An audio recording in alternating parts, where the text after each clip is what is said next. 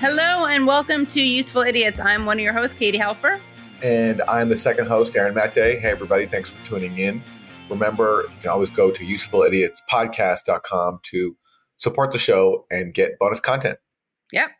Uh, great extended interviews, great Thursday Throwdown, which is our midweek dose of media madness when we try to laugh at media clips instead of cry at them. Sometimes we do both, but usually we cry inside. And also, don't forget to subscribe to us on YouTube. And we hit 100,000 subs. We, we have 100,000 people who subscribe to us on YouTube, which is great. So do that so that you don't miss any of our great videos. And also, in case you don't know this, we do something called Monday Morning. Monday, M O U R N I N G, where we react to the Sunday morning news shows that we watch so that you don't have to. And that's every Monday at 10 a.m. EST. Katie, you mean there's someone out there who does not know about the hottest show on Monday morning at 10 a.m. Eastern time? I, I mean, yeah, that's true. I'm being humble. But yeah. on the off chance that you haven't heard about the hottest Monday morning show, it is Monday morning, our Monday morning. Yes. If you're living under a rock and you're not aware of what's happening every Monday at 10 a.m. Eastern time, we have a show for you. Yeah, it's, it's a good uh, time. Yeah. And the, the the corporate media overlords have given us so much good material recently to make fun of because yes. There's a genocide going on and in Gaza, and the lengths these people have to go to to try to minimize it and justify it is uh, it's breathtaking. It really is. Yeah, so join us every Monday morning at 10 a.m. Eastern time. Yeah. So should we get into our Democrats suck, Republicans suck? Uh, isn't that weird? Isn't that terrible? Otherwise known as the four basic food groups. Yes, for Democrats suck. Senator Chuck Schumer is alarmed at what he calls a crisis of anti-Semitism. And what he really means is there are people across the country who are not on board with the genocide in Gaza that he is supporting. And this includes protesters who pretty regularly have been going outside of his Brooklyn apartment and protesting. Uh, and this includes Jews. Uh, I've been to some of these protests. You have yeah. too, Katie, outside the home of Senator Chuck Schumer protesting him. But Senator Chuck Schumer looks out the window and hears people denouncing him for supporting genocide. And all he hears is anti Semitism. Even though we've just seen a new act of hate against three young Palestinians in Vermont who were shot while speaking Arabic and wearing keffiyehs. But Chuck Schumer, that's not on his mind right now. He just wants to try to delegitimize any concern about what's happening in Gaza. And so here he is speaking on the Senate floor about he, what he calls a crisis of anti Semitism. I rise in this chamber today. I am speaking up to issue a warning informed by lessons of history too often forgotten. No matter what our beliefs, no matter where we stand on the war in Gaza, all of us must condemn anti Semitism with full throated clarity wherever we see it before it metastasizes into something even worse. Because right now, that's what Jewish Americans fear most. The spike in anti Semitism we're experiencing right now in America began after the worst instance of violence committed against Jewish people since the Holocaust. The vitriol against Israel in the wake of October 7th is all too often crossing a line into brazen and widespread anti Semitism, the likes of which we haven't seen for generations in this country. What he really means is there's unprecedented solidarity with Palestinians right now because of what Israel is doing and the barbarism of this U.S. backed assault on Gaza and these ongoing attacks on Palestinians in the West Bank as well. And so Senator Senator Schumer, who's so shameless, gets shameless up. Shameless Senator Schumer. It's a tongue twister. He gives this. Um, this was a forty-minute speech he gave on the Senate floor. Imagine having to sit through that. This guy whining about anti-Semitism uh, just because he's angry at people protesting the genocide that he is supporting. And even in that little clip there, there's a contradiction. He says, no matter how you feel about the war in Gaza, you know, trying to like say that like this is not about politics. But immediately he then pivots to saying that, you know, yes, ever since Israel started attacking uh, Gaza, Israel's faced this uh, vitriol that uh, veers into anti Semitism. So he is saying that people who are critical of Israel are being anti Semitic, and it's the cheapest tactic in the book. I don't think anybody buys it anymore. Yeah. At least in the general public. And it's, you know, at least young people. At least young people. Certainly not. No. And I don't think people are going to be intimidated by this anymore because it's so transparently ridiculous. Yeah, and you know, another thing that I think is really problematic is the way people keep saying more Jews were killed than since the Holocaust. And I'm not condoning what happened, and I'm certainly not um, dismissing the tragedy of the loss of human life that happened on October 7th. But they weren't killed because they're Jews. They were killed because Palestinians are being occupied by Israel. In other words, they weren't Hamas didn't go out and the and the other people who took part in October 7th, they didn't go out looking for Jews just to kill Jews. Uh, they actually went out looking to kidnap people to try to use them as bargaining chips to get kidnapped right. Palestinians released. Yeah. Um, it didn't go that way, obviously. It's been a disaster. But yes, trying to invoke the Holocaust, which has nothing to do with what's going on. The Jewish people of Europe were not occupying anybody and stealing their land. It's just a, it's a ridiculous comparison to make. I mean, if you want to try to book the Holocaust, you can look at the fact that Gaza is the world's largest concentration camp. It's Palestinians and their plight. That can be compared to the Jews of Europe during the Holocaust, but you can't compare what Israel's gone through. It's it's such a meaningless uh, comparison. And how many times have Palestinians experienced that death toll since 1948? Right. Well, Aaron, you're going to be happy because it turns out that this is not just a concern for Democrats. This is a bipartisan concern. So, for my Republican suck, let's take a look at Florida State Rep Randy Fine. Uh, he previously backed DeSantis, but recently switched to Trump. And here he is on the floor of the legislature crying about the amount of money that's been allocated to fighting anti Semitic, quote unquote, hate crime in Florida. It was increased from $15 million to 45 million. So let's take a look at what Randy has to say. I watched videos when I was a kid, grainy, black and white videos of marches in Germany where people would say, kill all the Jews. I never expected that in 2023, my children would watch those on social media taking place in real time. I don't think there have been marches where people are saying kill all the Jews. Yeah, the only people who think that are people who have been totally uh, falsifying what is a- actually being chanted. So you remember yeah. at, at these chants, you, you, like you always hear, you know, chants such as, you know, Biden, Biden, you can't hide. We charge you with genocide. With genocide, right?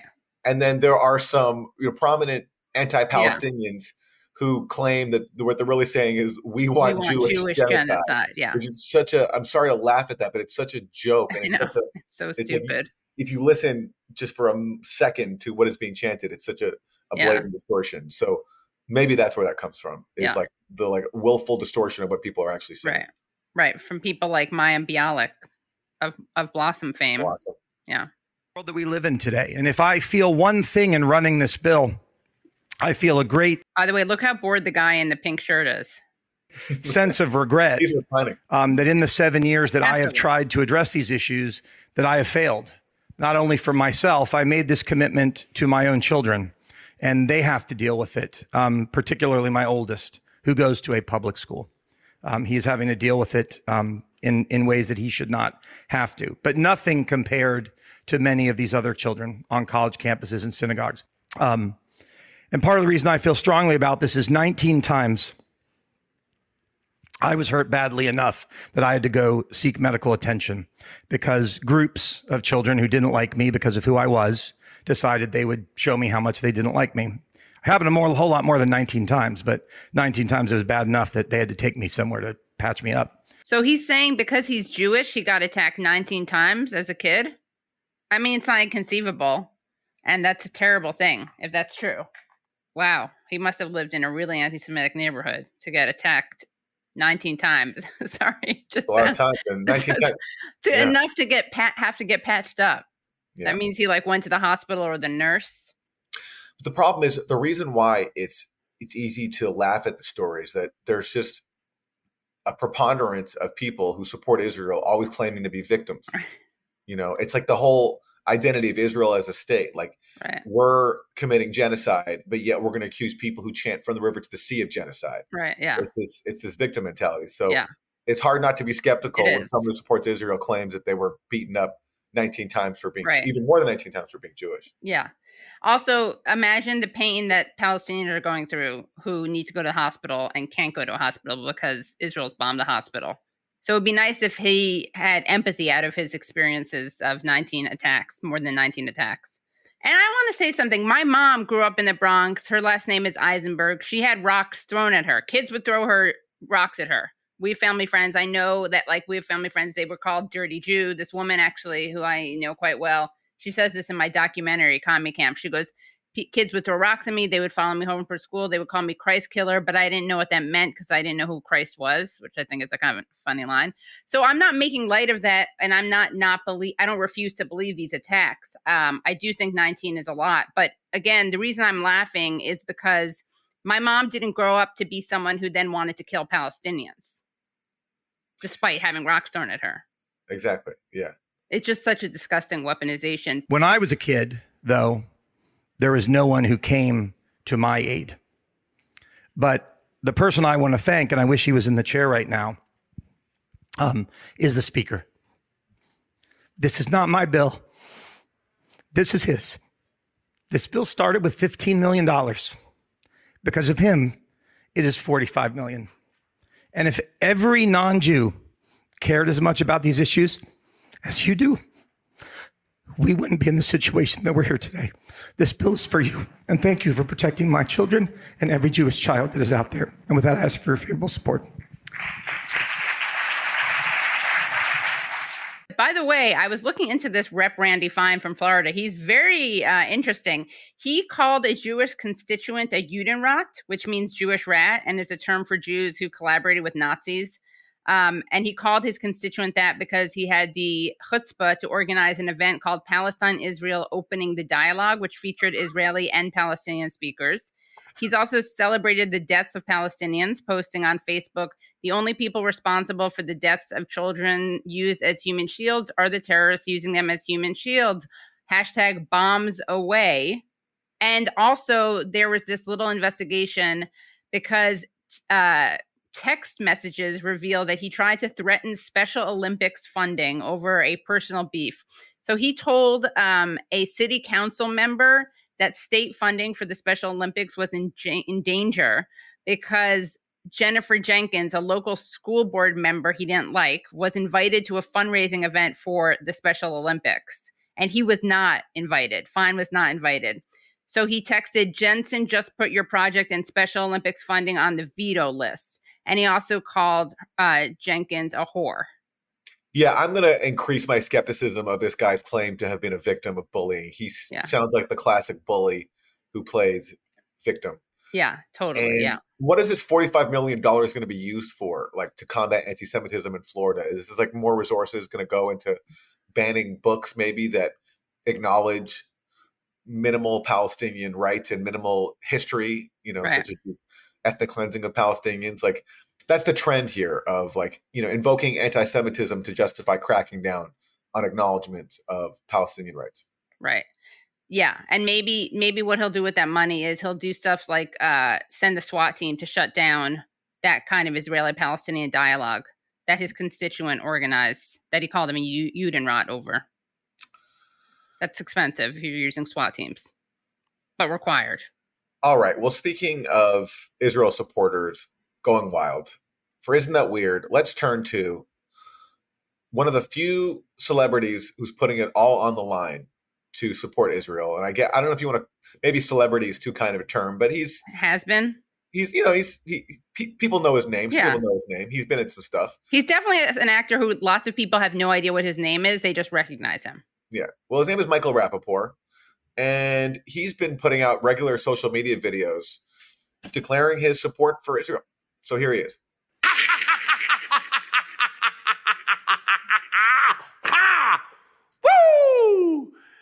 Oh man, you think calling me a Zionist is an insult? You think that's something that people get offended by? You think that uh, that hurts our feelings. Being a Zionist simply means that you believe in the right for Israel to exist. You don't have to be Jewish to be a Zionist. You don't even have to agree with the governmental policies of Israel to be a Zionist. You could be Christian to be a Zionist. You could be a Muslim and be a Zionist. This is not an insult. You call me a Zionist, I go, and bitch, and bitch, that does not hurt my feelings. Being a Zionist simply means that we believe in the right for Israel to exist. And if you don't believe in the, in the right for Israel to exist, you're a sick fuck. You're a sick fuck, you dumb, uneducated, newfound rape supporting, kidnap supporting, murderous, terrorist supporting motherfuckers. This is not an insult. It's, it's, it's, it's like a term of endearment. Zionists are proud to be Zionist dingbat. dingbat. Okay. That, that burns. That hurts. Yeah. Well, again, you know your country's in rough shape when one of your few public allies in you know the cultural field is Michael Rapaport. I know him because he, he made a documentary about a tribe called Quest about yeah. a decade ago that wasn't uh that was you know it was pretty good but other than that i don't understand why he's even a thing and yeah i mean i i don't know. Uh, what can you say to that? He uh he doesn't understand maybe that zionism is not some benign idea where you where you believe in the right for jews to have a, a homeland. I mean for many people that's an appealing idea but that doesn't it doesn't mean that anymore. It what yeah. zionism now means you're supporting uh, israel not only stealing the land of Palestinians, which is the basic history of uh, Israel Palestine, but now committing mass murder to perpetuate that and to perpetuate a uh, regime of Jewish supremacy, as the Israeli group B'Tselem calls it.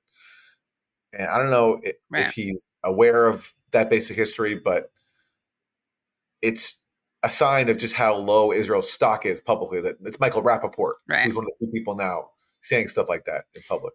Now we should also uh, um, emphasize that all powerful institutions are behind the scenes. I mean, yes and no. He's he's like the most maybe zealous of their supporters, but as we know, you're not allowed to criticize Israel because you'll get dropped by your talent agency, like happened to Susan Sarandon, or you'll get dropped from the Scream movies, as happened to Melissa Barrera.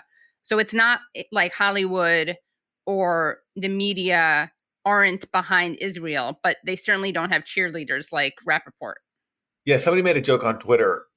I think it was Will Menaker who said that like pretty soon in all the major like comic book franchises, we're going to see Amy Schumer, Sacha Baron Cohen, yeah, Michael Rapaport. They're going to be the only ones allowed to star in these films. Right. Everybody else will be out of work uh, for not being as zealous in supporting Israel in yeah. attacking God, what a waste! Because Sacha Baron Cohen is so talented. But uh terrible politics on this. Terrible politics, just unbelievable. Yeah. Okay, what do we have for Isn't That Terrible?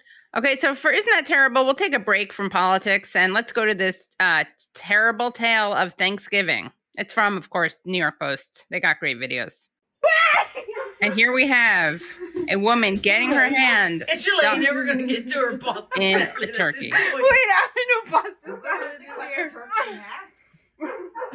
Is it coming? Ow! So for those of you just listening, she said her ring is getting caught in there. She's trying to remove her hand from a turkey that it got stuck in while she was prepping Thanksgiving dinner. I'm sorry, let me laugh at it. Someone's helping her. The person helping her is laughing. Let's see how long it takes. Okay, and it's out. And I don't know what she was holding on to. I don't know if that was a part of the turkey. Her ring is on her. But that is like a great ad for PETA because that makes me never want to eat turkey again. Disgusting. Yeah. So that, that's pretty terrible. Getting your hand stuck up a turkey. That is terrible. But I hope they still enjoyed the meal because yeah. you know that's a that's no easy thing to cook a turkey. No. You know, and you shouldn't let a little mishap like that ruin the whole meal. True. Yeah. Or you should stop eating turkey. One of those. Or two. stop eating meat. That's yeah. true. That's One what we're saying. takeaways. Yeah. Go vegan, everybody. Go vegan. Yeah.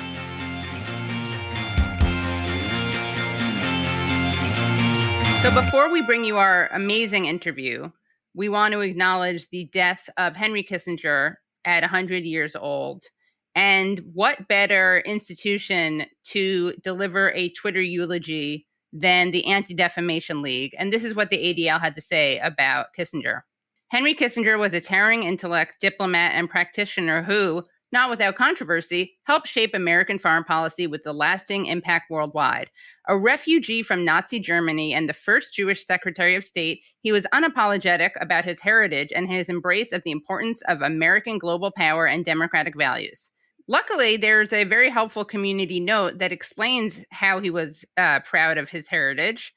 During a meeting of the Washington Special Actions Group, Kissinger said, quote, if it were not for the accident of my birth, I would be anti-Semitic. Any people who has been persecuted for 2,000 years must be doing something wrong. And that's not the only interesting thing he said about Jews. In 1985, he publicly supported President Ronald Reagan's wreath laying ceremony at a military cemetery in Bitburg, West Germany, where members of the Waffen SS are buried. Kissinger opposed the idea of a United States Holocaust Memorial Museum in 2011, uh, it was revealed that Kissinger was irked by the concern expressed by American Jews about the fate of Soviet Jewry, calling the former self serving bastards. One other thing he said about Soviet Jews is that uh, it was not an objective of American foreign policy. And if they put Jews into gas chambers in the Soviet Union, it is not an American concern. So that's Henry Kissinger, proud Jew.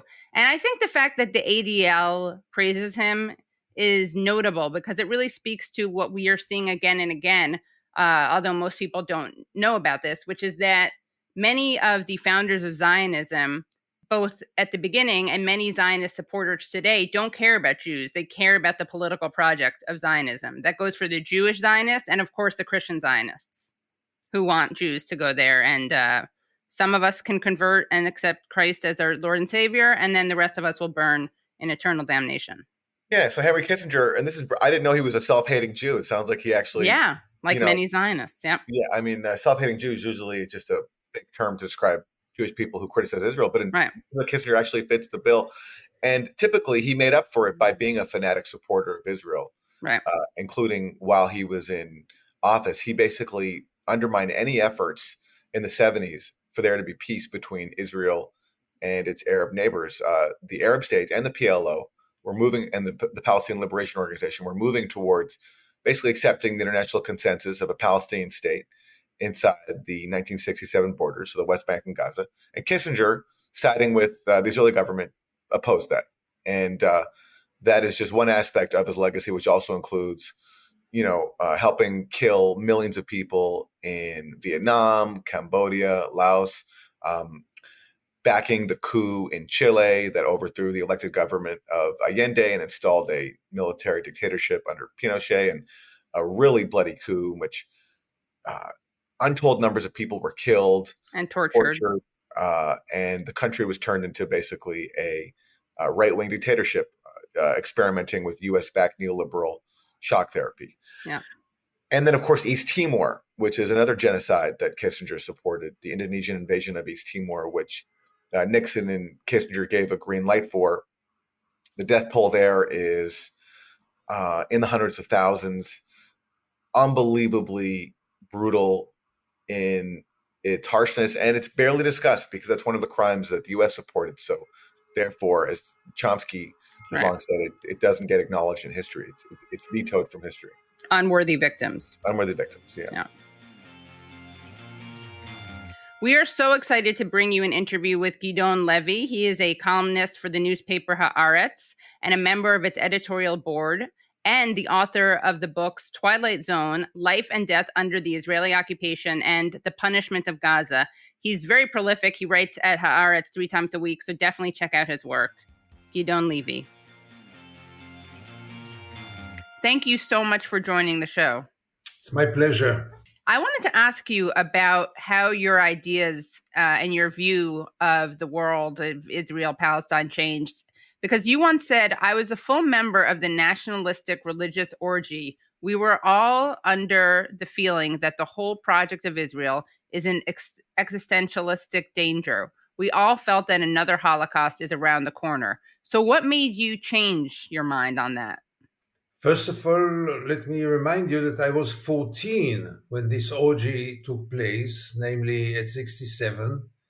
And at, at 14, you are totally brainwashed. You really know only what you were told. And we were told all those myths about being uh, always in existential threat. And we felt really that the victory in 67 was like a messianic miracle. And we were so grateful for this, everyone in Israel at those times. And we didn't ask any questions. We didn't see any Palestinians. We just saw a huge victory. But I was 14, so I should be forgiven for this. So, what changed your view? It was a gradual process, which namely and basically was starting to travel to the occupied territories, which very few Israelis do. And I started it quite incidentally. It's not that I had a mission or I had a plan. No, not at all. I had a column in in which every week I used to go to some different locations. And then I started, a friend told me, let's see some uprooted olive trees in the West Bank of an old lady. And all the rest is history. I found out very quickly that, first of all, that's the real drama of Israel in the backyard. And secondly, that there is hardly anyone to cover it.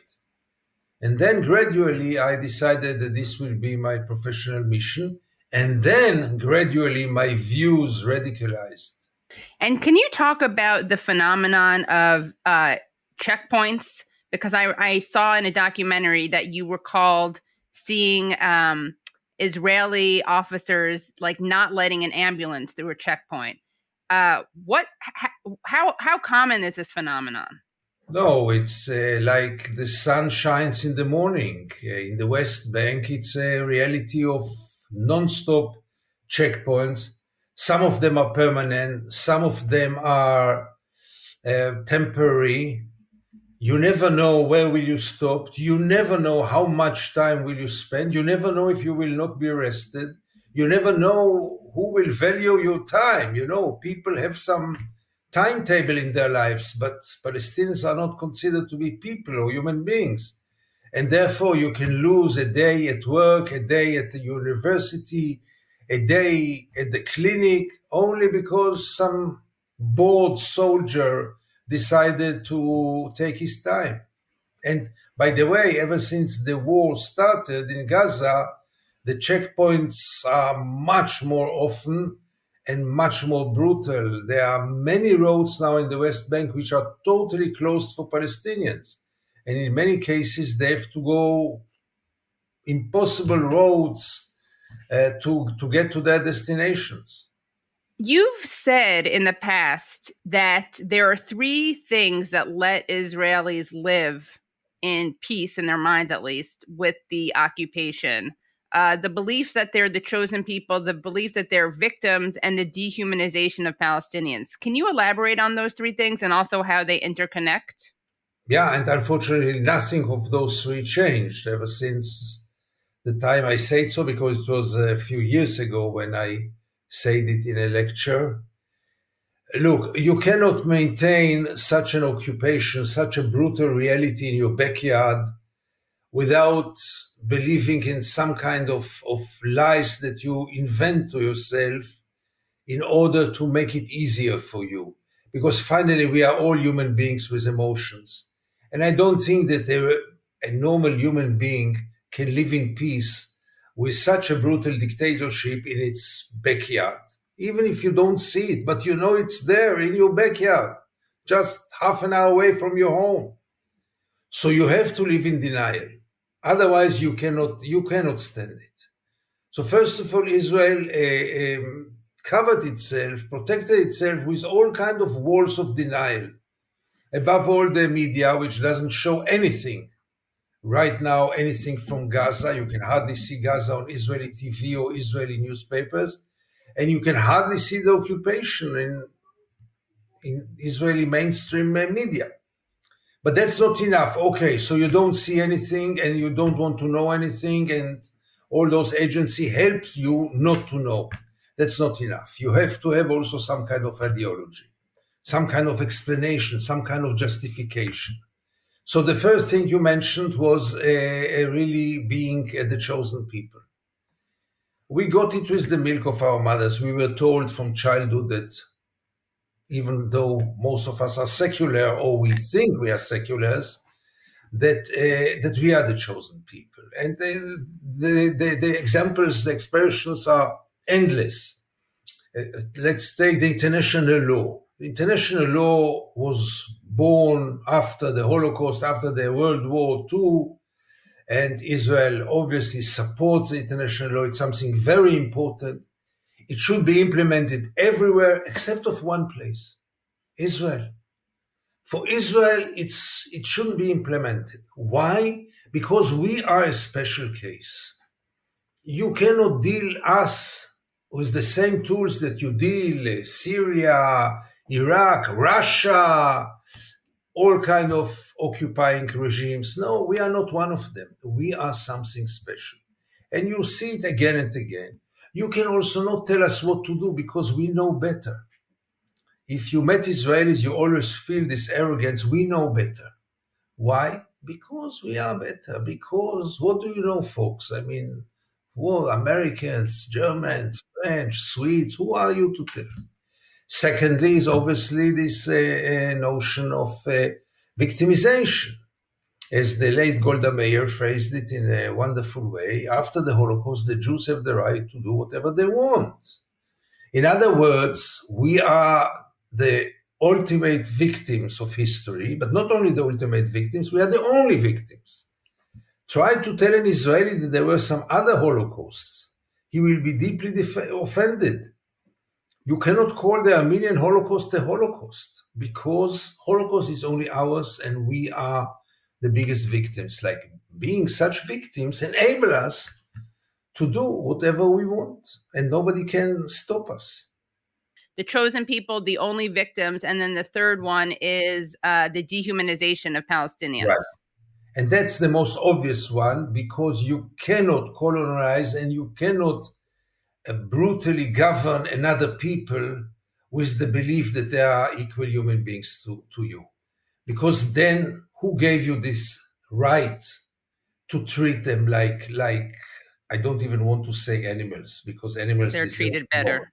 Absolutely who gave you the right? So the only way to live with it in peace is to tell you and to keep on telling yourself that they are not human beings like us. The Palestinians don't love their children. Therefore, they are not, it's not a big deal for them to see them dying. They were born to kill. They have nothing in their mind except of pushing the Jews to the ocean. That's the nature. They are barbarians. I mean, that's the nature. It's not that it's for a certain purpose. They, that's them, and they are not like us. We are human. We are human beings, and that's the way to treat them. Because then they, there's no question of human rights. If they are not humans, so why do they get, deserve human rights? You see it, by the way, in any occupation. I mean, obviously the Germans they humanize the Jews, but also in many other cases, you cannot maintain an occupation without dehumanizing the other like Algeria. Yeah. French with Algeria. Yeah. Everywhere, everywhere. Everywhere, yeah. In Africa, look how they treated uh, the colonies in Africa. Total dehumanization, because otherwise, how can you stand it and explain it to yourself? Well, you mentioned that uh, Israeli TV is not showing the reality inside Gaza right now. What is it saying about Gaza? No, it's not saying, and we know it's all about framing if you open now, now Israel is uh, 24 hours, seven days a week only in news programs. There are no other programs. So it's an ongoing uh, broadcast which shows almost only either the agony of the families of the hostages or the hostages coming back or the soldiers in Gaza or telling us about the achievements in Gaza. Now there is the pause, so you see less from Gaza, but only the army. You will see once in a while some very small piece of one, two minutes showing some ruins in Gaza, just you know to as a lip service here we showed gaza but it's not really showing gaza. We know very well that everything is also about framing. And this is always framed as something marginal as something that we have to show you but let's get back to business. The bomb that fall on a house in the south and scratch the terrace that's the story of the day. By all means not 5,000 children who were killed in Gaza. This is not in our agenda. So when it, it's being done systematically, that's brainwash. As we are recording this, the truce is holding, more hostages are being released. But you're seeing now Netanyahu facing calls from his own government, including Itamar Ben Gvir, uh, the uh, far right national security minister, that if there is a long term ceasefire, then uh, he will resign and, and, try to bring down the government. Can you talk about the the uh, calls right now inside Israel for this war to continue? And do you think there's any prospect that Netanyahu would ever accept a permanent ceasefire? First of all, we have to face it that the national sentiment right now, and polls show it, is in favor of continuing the war and in very clear majority. Israelis, after the 7th of October, feel that they cannot get back to, to normality before punishing Gaza and punishing Hamas and smashing Hamas, crashing Hamas. That's almost common in Israeli discourse that this should happen. The dilemma is obviously the hostages, which is the second goal of this war, until now we uh, succeeded to cheat ourselves that we can have both.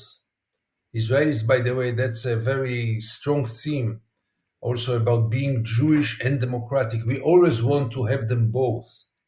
So here we want both, and still, until now, it was possible, and maybe also went to the right direction because I believe that the attacks on Hamas maybe were a leverage to, to get the hostages back, at least past part of them. But there will be the moment in which Israel will have to choose. And that's the moment you were referring to, I guess. We are very close to there. Now, here the emotions are very contradictory because, on one hand, most of the Israelis want the hostages back. That's no doubt. It's very deep rooted in Israeli society we want them all back. But on the other hand, we will not be ready to be the suckers who give up Hamas and give up punishing Hamas at any price. And therefore, it's not about Ben Gvir. It's about the entire uh, discourse in Israel. And here, I would expect the United States to play a crucial role and in a very disappointing uh, way, I can see that uh, President Biden, who until now was really wonderful, really preventing Israel from, from crimes of war, from more crimes of war. But I don't hear a very clear message from the American president that Israel should stop this war. By all means, not. And you know, if Biden doesn't say no, why would Netanyahu say no? He got a carte blanche to continue. Yes, in certain limits, not to kill too many civilians. I mean, 20,000 were killed already, but not too many. I hope that the, my hope is really more about the Americans than others. The Americans should be very clear about it, but they are not. And how much, though, has the war on Hamas actually endangered the hostages already? No, until now, I don't think it endangers. There is one family that Hamas declared that they are killed, maybe in bombs. There was another one who was uh, killed by bombs. But by and large, until now, we didn't reach the critical moment in which you have to choose. And maybe, and here I must uh, agree with the, the majority, which is very rare, that uh, maybe the military pressure was a leverage to, to, to release the hostages until now, because the Hamas leaders wanted some kind of pause and they could get it only by releasing hostages. But from now on, it will be much more complicated. But there was an agreement, uh, or there was talk of an, of an agreement very early on where Hamas wanted its own prisoners released, uh, uh women and children, uh, brokered by Qatar over a month ago. And Israel rejected that, chose to continue, chose to launch the ground invasion, chose, chose to uh, attack Al Shifa Hospital. Um, isn't that the only fact here that Israel just did not want, didn't care about its own hostages, it just wanted to continue attacking Gaza? Yes, and then I guess Netanyahu realized that the public pressure to release hostages is so big that he had to to change its strategy, his strategy, because the pressure grew and grew. In any case, he's in a very weak position right now in Israeli public opinion, and people, most of the people are just waiting to the war to be over to to get to the next stage and getting rid of him one way or the other. But right now, he had to to listen to the public, and the public was very clear about the choices. I think that if it would have depended on this government and only on this government, they would rather go and crash Hamas or what they call crashing Hamas over releasing the hostages. Right. Don't forget, there is also a question, sorry, there's a question also of identity. I don't want to exaggerate about it, but I don't want to ignore it. Most of the hostages are from kibbutzim, from the left, from the peace camp, this is not the constituency of, of Netanyahu. I don't want to blame him that he cares less about them. No, he's not such a cynical, I hope. But still, it is in the air that the hostages are from the other camp, so to say. And you see also that the majority of those who prefer releasing hostages are coming from the opposition. And in the coalition, the majority wants war over the hostages. And we've also seen some of the relatives of the hostages um, and the relatives of Vivian Silver, who was killed, who was a leftist peace activist. We've seen them. I mean, I remember seeing her son say something like, This is exactly what she was fighting against or was fearing would happen, which is so tragic. Um, and we've heard um, the son of uh, whose parents were killed, he was saying that there needs to be peace so it's interesting uh, that some of the most vocal peace voices are people who are related to the hostages. I'm sure that doesn't represent all of them, but sure. Those from the kibbutzim for sure. Those from the party and the soldiers obviously are different, uh, have different backgrounds.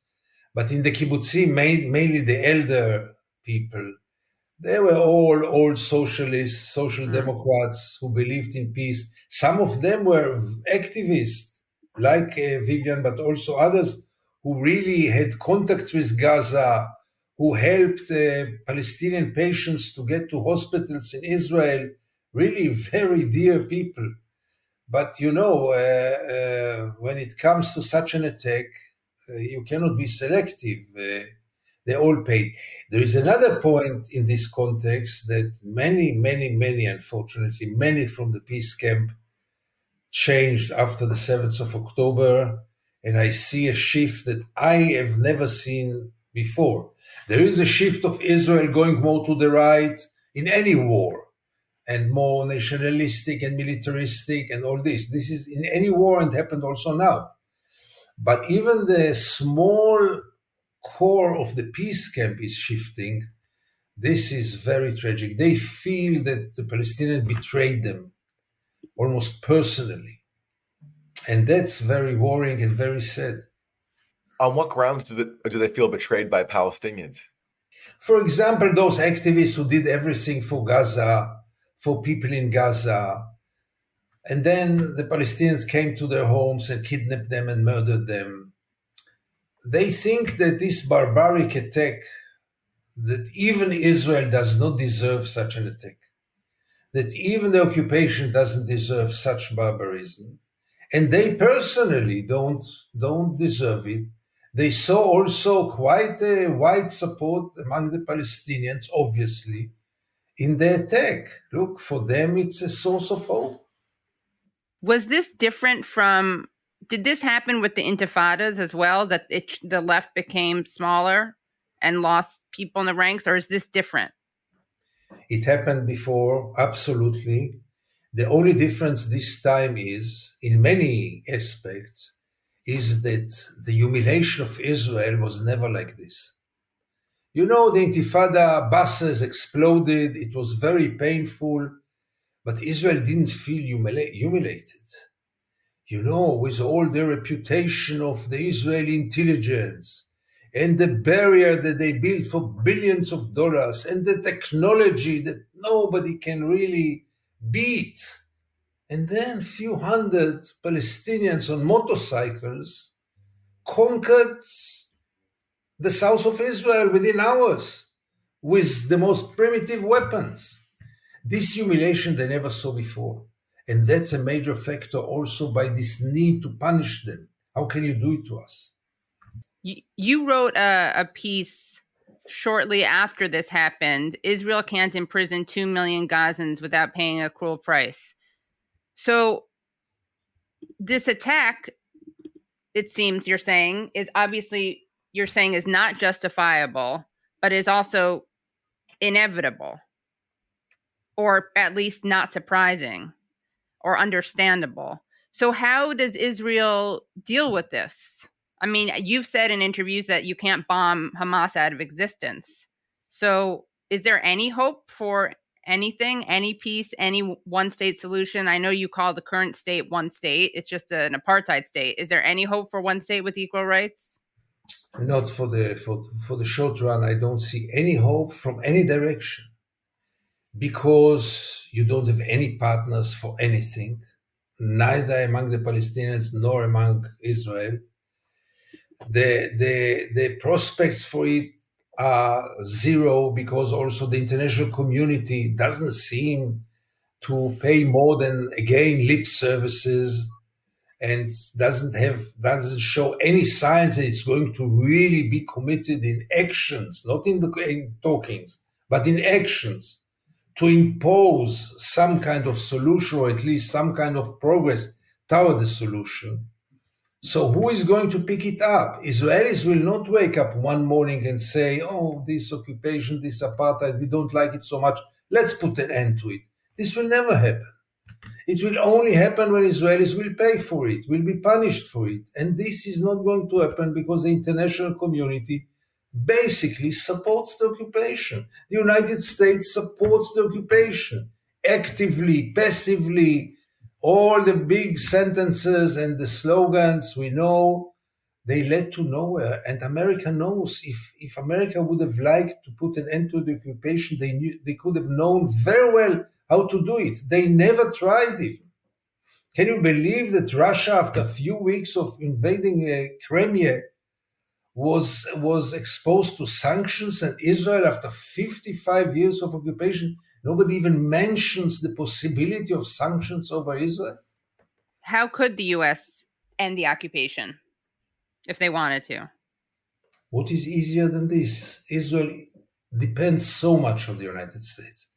The aid is so generous, more than any country in the world. God knows why, but Israel gets more than any other country in the world. And believe me, Israel is not the poorest country or the country that deserves. But that's the choice of the United States, and that's your own choice. You have to decide to whom. But why not to condition? It was never conditioned. This is so outrageous you claim, I mean, uh, the United States claim that it has some interest, that the two state solution is the plan and should be implemented. Why not to condition that the settlements are a big danger? Why not to, for example, condition the aid by at least stopping building settlements? you want our aid, you have to stop this criminal project. What is so complicated this? No American president, no administration went for it. They always say it's terrible, many condemnations. What did you do for it? Nothing. Yeah. Hamas has changed its positions in the last uh, 15 years or so. It deferred to the Palestinian Authority on negotiating with Israel. It changed its charter to say that it would accept a Palestinian state inside the West Bank and Gaza. And tacitly, although not formally, but tacitly, that's a way of saying they're going to recognize Israel's borders outside of the Palestinian state in the West Bank and Gaza. Was there ever any debate inside Israel about trying to engage with that and uh, seeing that as an opening for a uh, long-term peace uh, for, uh, for a two-state solution? If there was any debate, now it's over, and you can't even mention a possibility of, of negotiating with Hamas. This is out of the question. I mean, Israeli society sees now Hamas as a Nazi organization, and with the Nazis, you don't negotiate anything. Now, there were times in which there was some some discussion, but I guess you know that in Israel there are not many political discussions anymore in the last decades. Nobody speaks about the long future. Nobody speaks about everyone is only in the present. Nobody ask an Israeli, where do you want to go? Where are you aiming? Where is your state aiming? What is the end game? What is your goal? What will be here in 20 years' time, in 30 years' time? What's the, even, you know what? You will not be implemented. What do you want to happen here? You will not get answers except of the very right extremists who will tell you very clear to expel the Palestinians from here and then we'll have a real Jewish state between the Jordan River and the Mediterranean. That's our plan. We are aiming there. But that's until now a minority. All the rest have no plan, and, and there is no debate. There is no debate.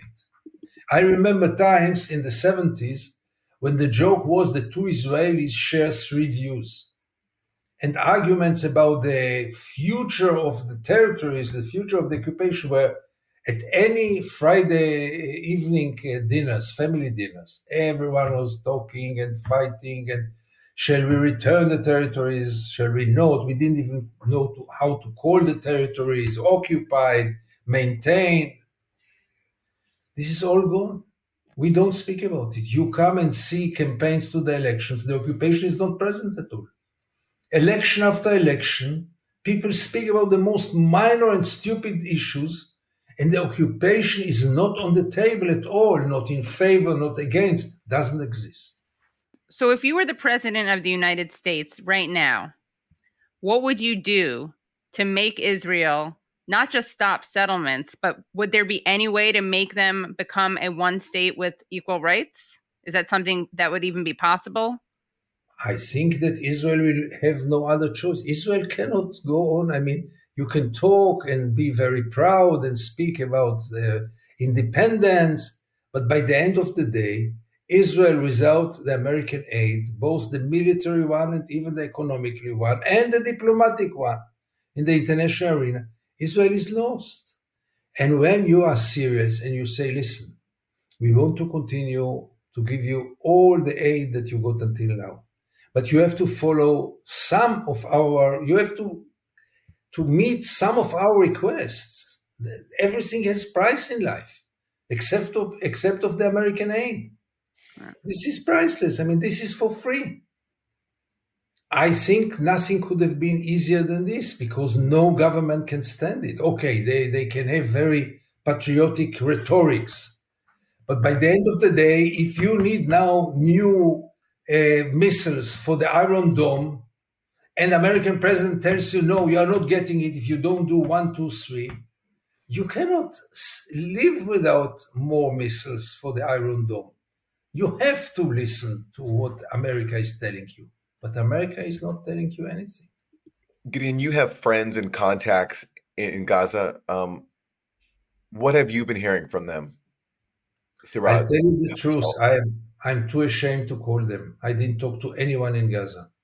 You're too ashamed. I, I, hmm. yes, I, I, I cannot I cannot talk to them. I don't know how how who is alive and who is dead, who is homeless and who is sick. I don't dare to. I don't know if it's possible to call because for long times it was also hard to. Yeah. I, I didn't talk to anyone in Gaza ever since it started. I, I mentally I, I, I cannot. What shall I tell them? That my heart goes to them. I mean, yeah. it is so hollow. It's my people, my soldiers who do it. And I will call and say, listen, my heart goes to you. If I could go there, great. But don't forget also that I've not been in Gaza for the last 15 years because Israel doesn't let any Israeli journalist to go to Gaza. So most of the contacts are also much weaker now because it's 15 years that I've not seen none of my friends there. My drivers, you know how much I care about my two drivers the taxi drivers. We were for years every week meeting and having such a great time there. I have no clue if they're alive or dead, and I don't dare to call them. And I remember during the 2014 Israeli assault on Gaza, I remember during that time you had to have bodyguards inside Israel going around. Is that still the case now? No, no, by all means, no. Thanks, thanks God, because I didn't enjoy it. But I don't know what happened either. I, I don't know to explain it, but I, I, I feel so safe this time. I go in the streets, nobody spits at me, nobody even makes remarks. I don't know to explain it. I mean, I have some explanations, but they are not very convincing. I don't know, but no need at all. Also, no no threats, but in the email, in the, I mean, hmm. really, something went wrong. This is very clear. I, I, I was wrong somewhere that all of a sudden they accept me or they gave up on me or I don't know what to say. I don't know. Here in the US, um, polls show that young people are overwhelmingly against what Israel is doing. And that kind of generational shift is pretty common. Generally, the you know the youth are going to be on the side, you know, more on the side of human rights than their elders. That's just, but in Israel, that's not the case. And it seems to me that the younger generation actually is even more extreme than older generations. Do you agree with that? And, and if so, I mean, how do you explain that? And to hear the rest of the interview, please go to usefulidiotspodcast.com. Always great to hear from Gideon Levy, one of the few prominent Israeli voices left who are calling out Israel's brutality, calling out the occupation. And as he discussed, Israelis like him are few and far between. And it's just, it's a stunning thing to witness that a voice like his who can recognize what Israel's doing is just, it's so rare now in Israel and so lonely. And make sure you become, if you're not already subscribers, because uh, the uh, Substack only section of the interview is fascinating. And he says some really damning things about Israel, um, talking about how they have Nazi proposals. And he answers the question of whether or not a genocide is unfolding. So make sure you check that out at usefulidiotspodcast.com. All right, everyone. Thanks so much for tuning in, and we'll see you next time. See you next time. Thanks so much for listening to and watching Useful Idiots. For extended episodes, bonus content, and our weekly Thursday Throwdown episode, please subscribe at usefulidiotspodcast.com. Support the show for free by subscribing on YouTube, Rumble, and wherever you get your podcasts. And if you like the podcast, don't forget to rate and review. You can also follow us on Twitter at Useful Idiot Pod. Thanks for supporting independent media. We'll see you next time.